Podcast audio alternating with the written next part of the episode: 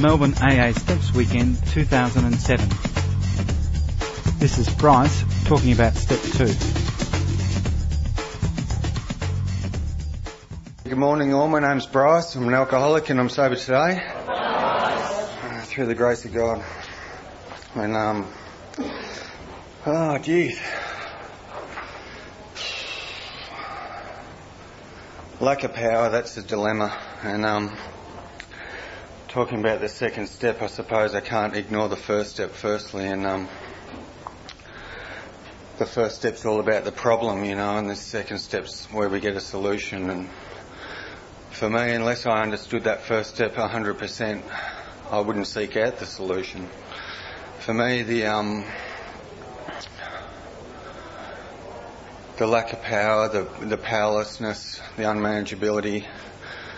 I, had to really be stripped of everything, and um, because whilst there was a fraction of a chance that I'm, I might have some degree of power or control over my drinking and drugging, I would continue to use and chase that. And um, you know, through my experience, that's what I did. It was um, it was a long process for me to to get to this point. Um, long, I, I was I was drinking and drugging from an early age, and um, you know, I, I was adopted at birth. I grew up in a family where drinking wasn't a big issue. My father drank a little bit, and um, he'd have a couple of glasses of wine at night, and that was it. And my mother didn't drink. My brother drank sociably, and um, but when I found alcohol, you know, it made me. It was what I was searching for. It, it was. It, it, gave me that sense of ease and comfort which I wanted, and um, because I was I was restless, irritable, and discontent well before I picked up a drink, and and it used to manifest in different ways, and you know I, I, sought to. You know, I, I sought out ease and comfort in lots of different areas, but when alcohol came on the scene, it was yeehaw, you know, where have you been all my life, baby? And um, so naturally, I just I, I, I, consumed alcohol on a regular basis, and um, for a long time, I didn't stick out from the pack because the pack I was running with drank and drug just as I did. So it, it was quite easy, and and you know, it, gave me the attributes I needed in socialising and feeling comfortable with my peers and chasing women, and you know, that was paramount. I, I my life consisted of um, going to school, and when I wasn't at school, I was wagging and surfing. And on weekends, it was all about chasing the skirt and getting drunk at the pub, and, and that was my life. And um, you know, it, um, alcohol, my my drinking didn't start out all bad. It started out heaps of fun, and, and it was it was a gradual thing for me in this demise of um, and this coming to understand how powerless I am, and I, I realised that you know this for me to seek out a solution, a spiritual solution, I um, you know, I had to get pretty sick and pretty scared because I'd searched high and low for different treatments for this internal condition. You know, uh, I found that I found, you know. I couldn't share what was going on within with family and close friends because I didn't know what was going on within. I didn't know what what what the immensity of this disease entailed. And um, all I knew is that I couldn't stop drinking when I started, and um, I couldn't I couldn't control how much I drank, and um, and it was just it was baffling. You know, it was baffling because. I didn't want to be hurting people in my life, and yet I was, you know, and I wanted to get along, you know, I wanted to get on with society. I saw, you know, many friends and who would move on and, and get good jobs and start to buy homes and have families and all this sort of stuff and all this stuff that society said that's what you have to attain and and I was trying my guts out to get to that point but very hard when you're you know turning up to work smashed and you know having to get turned back and and you know just not being consistent in life. You know, people couldn't trust me. I was uh, a liar, a cheat, a thief, a con, and um, you know I was living double lives and telling one person this and telling another person that, and you know it was breaking my parents' heart, and it was breaking, you know, it broke my heart, and so I started to look internally, and my my drinking sort of led me on to do a lot of geographicals. I travelled around Australia for a few years and in search of, and um, you know, in that time I I sort of gravitated to different people, and um, the drinking escalated, and, and I started to moderate my drinking through drug use. I, I, I became my own pharmacist, and um, you know, I, I had to moderate it and get it to this level, and you know, I had to do a lot of doctor shopping, and I also um, discovered the joys of hallucinogenic drugs and LSD and DMT and different things like that, and and the experiences that I had on those drugs were of a spiritual nature, and um, uh, but that fascinated me. That fascinated me, the realms of the mind that I hadn't been able to tap into. And when I took these drugs, it, it opened up my concepts of, of everything. And, um, and as a result, I continued to chase that stuff and I became fascinated with what it meant. And I started to engage in reading books about this stuff and, and um, spir- spiritual books and, and read about different uh, philosophies and all this sort of stuff. And, um, and I guess, you know, I, I was seeking. I was seeking something. I was seeking this this this essence of God, whatever it may be, because you know I was growing up in a family where we would sort of get dragged to church, me and my brother, and, and we'd sit up the back and you know punching each other in the ribs, giggling and not taking an ounce of notice and just thinking this is so lame. You know, geez, I hope no one from our school can see us here because it would be so embarrassing on Monday if I saw you at church. Oh shit, no. And um, you know, because I, I, I just didn't resonate with those crew. You know, they just seemed so whatever. And and please, whatever I say today is purely my experience. I'm not judging whatever you do. If you choose to go to church, God bless you. You know, whatever I say today is purely my experience, and um, I, I that's all I want to share. And uh, anything that goes contrary to what may be in the big book, please disregard it and talk to your sponsor. But um, you know, what I, what I'm here to do is just share my experience, and and I guess you know how I came to believe in this power greater than myself, and and a little bit about what that power is, and so you know I, I neglected the churchy sort of model of God, and yet I was conditioned to pray on a nightly basis from my family, and it was very basic sort of prayer, and um, it was just praying for the friends and family that I knew on a nightly basis, and it, it just became habit. So I just hung on to that habit, and like anything, you know, I don't like breaking habits, so I just drifted into my teens, and I continued to do it habitually and um, without giving it much thought until I got in a bit of strife, you know. And when I got into a bit of strife, like, oh no, the cops are going, you know, I'd, I'd done a burglary at lunchtime at school, and I thought, oh shit, the cops are going to get me this time. I'm definitely off to Turana, and you know, and this. Uh, and I thought, please God help, you know, just desperate as I'd do anything, and you know, oh, mum's caught me with the girl down the bushes. Oh no, get me out of this one, and you know, it was always when, when she'd hit the fan that I'd, I'd really get desperate and call on this higher power. And, and obviously I was, you know, my prayers weren't being answered instantly. So I was thinking, is this worth it? You know, is this God really listening? And, um, you know, my, I, you know, in those desperate times, I'd rip open the big, big book, you know, the Bible, and I'd try to read that, and and it was just in a language which was like Chinese to me, and I'd be like, oh uh, you know, what now? You know, and so naturally, I, I wanted to find.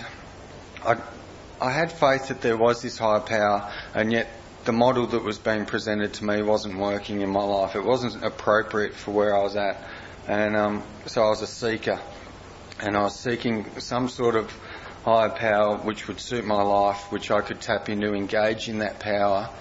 Um, because I wasn't, I, you know, there was seemed to be this blockage between me, my belief in a higher power, and yet accessing that power. So, um, you know, this search, uh, I'm so grateful that I have been a seeker, you know, because it's it stood me in good good stead when I did get to this fellowship. Because at least I, I had an open mind to spiritual things.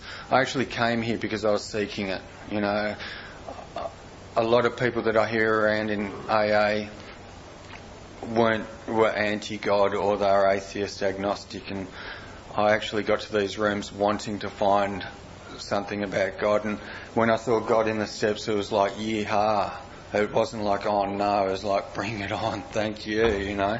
We're going to talk about God and, and, um, and hopefully I might get something here and, because I, you know, I was, I was poking my noses, my nose into churches and, you know, when they were doing the standing up singing, putting the hands up and I just couldn't bring myself to do it and I'd be like, no, no, I can't. I, I just can't do it, guys. I can't. And, um, you know, so it, it just didn't work. And after, you know, it was one person standing up there talking to us all, and there was no sort of interaction. And so when I got to AA, it was brilliant because I was finally able to open my mouth and let this pressure valve off and just let a bit of stuff out of what was going on. And the feeling for me in my first meeting was amazing because I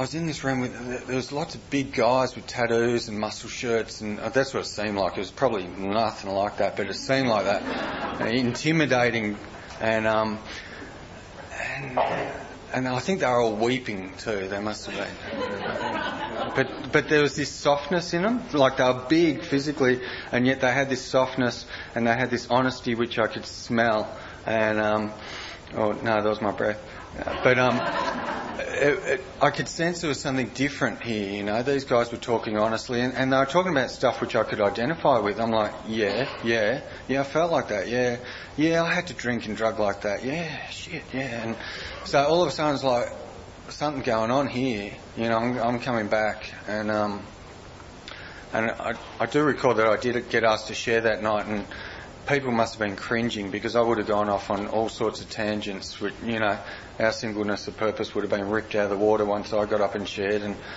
um, you know, I was breaking traditions by the minute, and it was bad. And but um, but they were loving enough that after the meeting, you know, they said keep coming back and. And a guy came out and rallied me and, and said, "Here's my phone number." And, and the amazing part of it was he didn't care if I rang him, and he, he didn't want nothing from me. You know, you got to remember at this point I was mixing with with um, drug addicts, and um, there was nothing free in this world in the circles I was moving in, and and it, I was so bound by my selfishness and self-centeredness that all I ever wanted was to take, take, take, and um, so I was impressed. I was suitably impressed that this guy taken the time to actually give me his number for no other reason than if I if I wanted to give him a chat, I could, and um, that was remarkable. I um, continued to do. I continued to uh, drink and come to meetings, and um, that was pretty pretty hard. Um, geez, heaps went down. You know that I'd, I'd been I've been engaging in all sorts of, you know, as I was talking about, I was seeking this higher power through different areas, and I'd, I'd um, I'd, I'd, there's just a list a mile long of things I've tried prior to getting to AA to stop my drinking and drugging and to fix this spiritual malady which I'm afflicted with, and you know, the list is a mile long.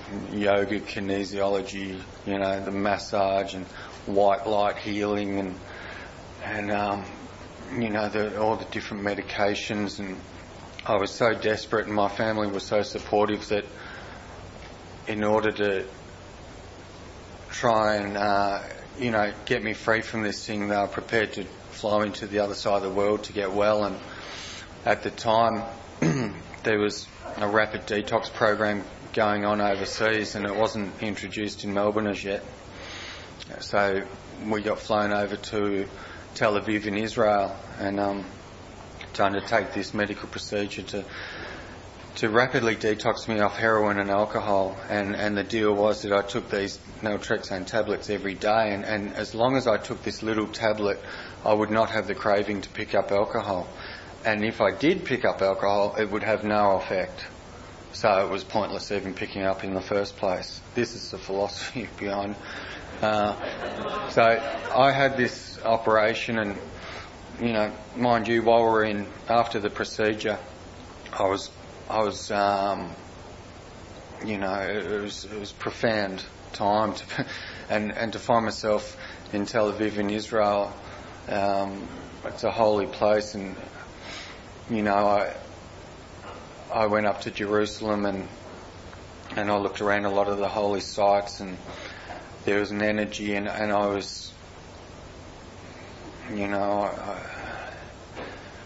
I, I just felt it uncanny that I should be taken to a place like this trying to undergo a procedure. There was something linked behind the, the there was something spiritual going on, you know. Why wasn't it in New York or in London? Why was it in, you know, the holy city of Israel? And um, that was bizarre.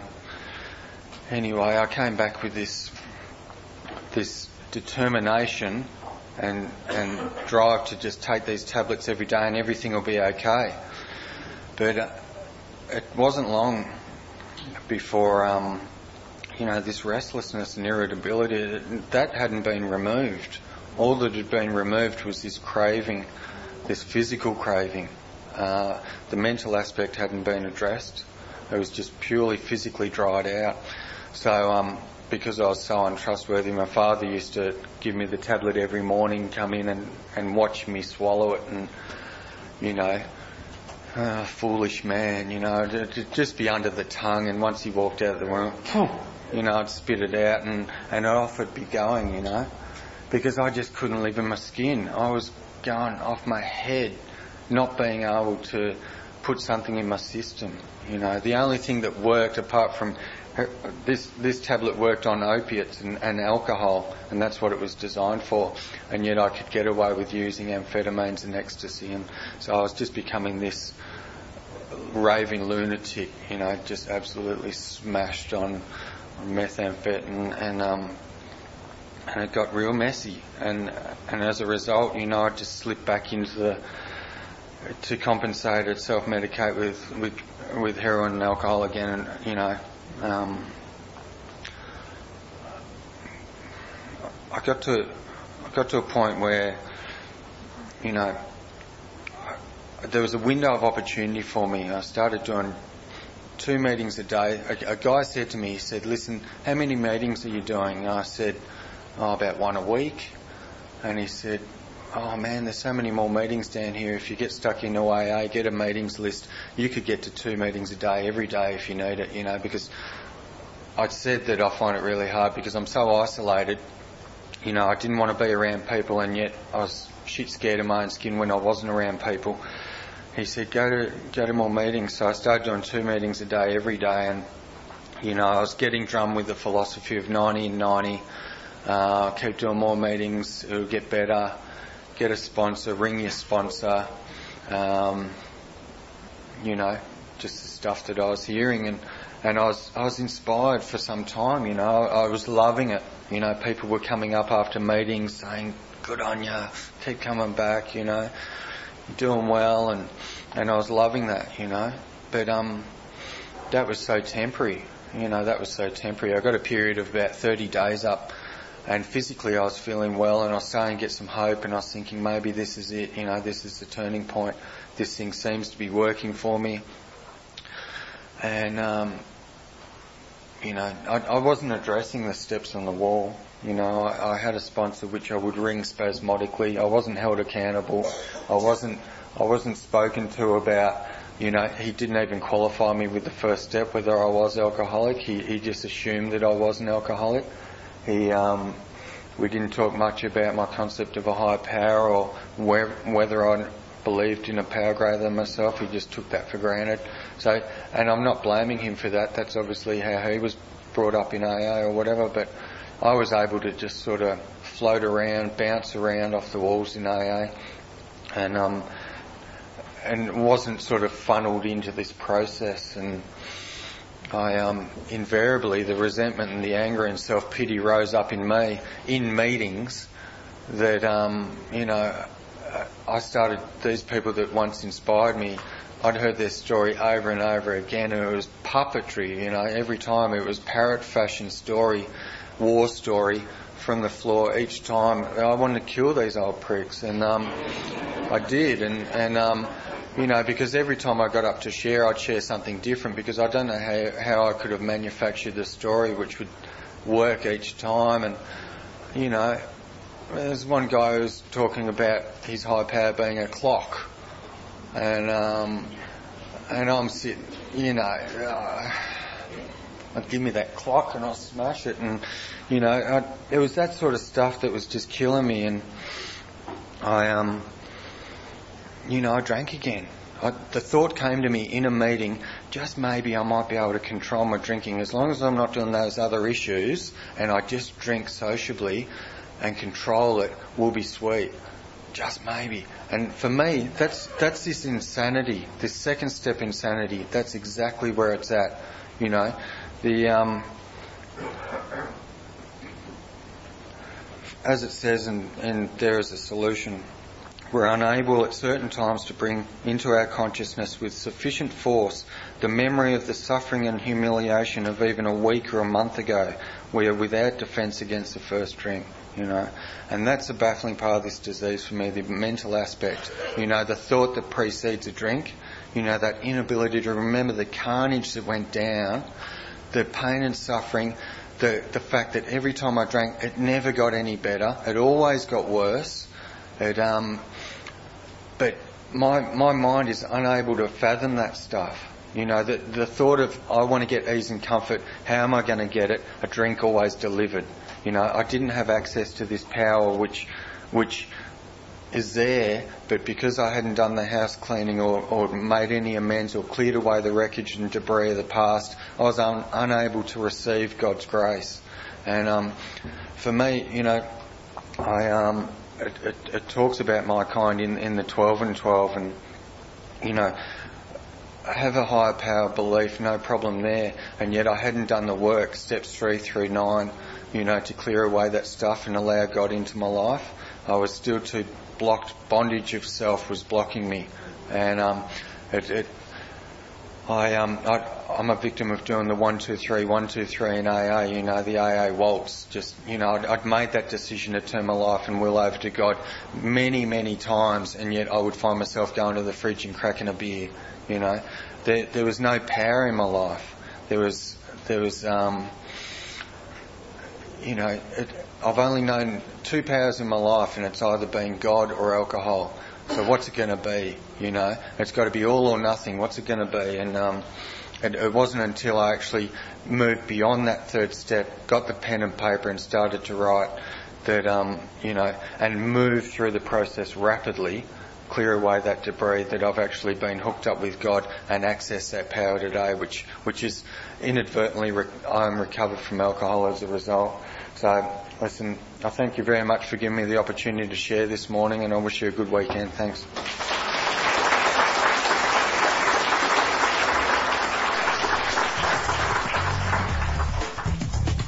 Information about the annual Melbourne AA Steps Weekend is available from www.stepsweekend.aagroup.org.au. Thanks for letting us share.